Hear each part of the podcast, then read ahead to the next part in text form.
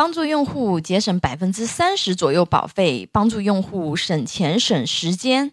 需要咨询保险的朋友，可以关注微信公众号“富贵成长记”咨询。今天我们分享的主题是三高人群以及老人能买什么保险？三高症。指的是高血糖、高血压、高血脂这三种病症可以单独存在，也紧密关联。三高啊，现在并不是老年人的专利了啊，因为现在很多这个中青年人群啊，也早早就被三高攻陷啊，就是啊，有的人可能才三十岁，他就已经体检出有一些三高的这样子的一些指标的一个数据了啊。那么三高人群的话，能买什么保险呢？啊，很多人说得了三高就不可以买保险了，那么这种说法是错误的啊。对于已经确诊这个三高的人群来说，是有一些保险无法购买的啊，但是并不是全部的保险都无法这个投保啊，包括一些上了年纪的老人，或者是体检指标异常。常规的医疗险、重疾险投保不了的人群，商业保险里面还是有几种险种可以去这个投保的啊。第一种意外险啊，意外险主要保障的是意外伤害。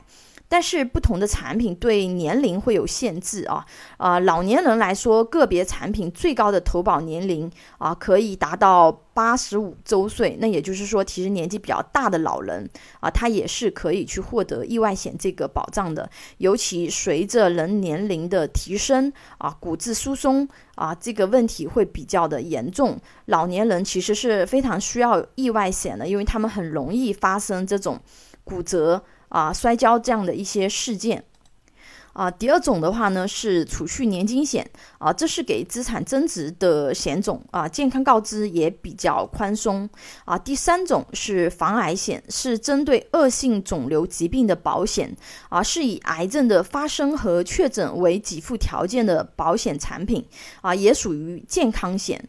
那今天主要给三高人群啊，老人以及一些身体体况异常啊，无法投保医疗险、重疾险的朋友，重点分享讲解一下。下防癌险，防癌险虽然只能保障这个癌症啊，但是癌症是重大疾病里面最高发的啊，因此如果体况无法购买其他健康险，那么防癌险是一个不错的选择。